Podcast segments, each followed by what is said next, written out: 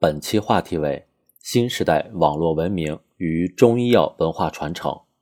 当今时代，互联网与经济社会发展深度融合，贯穿人们的衣食住行，涵盖生活的方方面面。作为一名从事中医药领域的领军专家，张伯礼认为，互联网给中医药发展带来了深刻变化。无论是人工智能、远程医疗、大数据等新技术的广泛应用。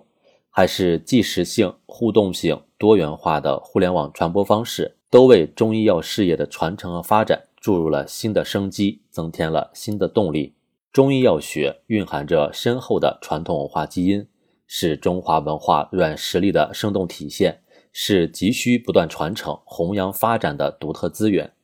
当中医药遇见互联网，激发了传统文化与现代网络文明的融合与碰撞。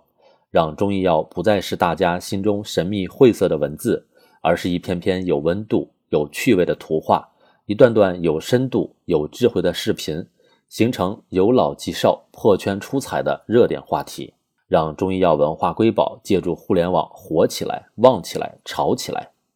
特别是在此次疫情防控工作中，中西医结合、中西药并用，成为新冠肺炎治疗中国方案的亮点。我们借助互联网查房会诊。更借助互联网多层次、强声量的传播，中国经验向各国传递，与世界共享，彰显了中医药文化名片的独特魅力，增强了广大人民群众的民族自信、文化自信。当前，互联网加中医药已成为传统中医药新时代转型发展的共识。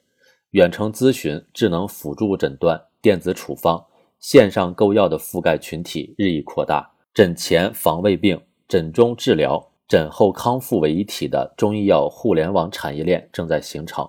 遵循中医药发展规律、符合现代疾病治疗的特点的智慧中医药服务体系不断完善。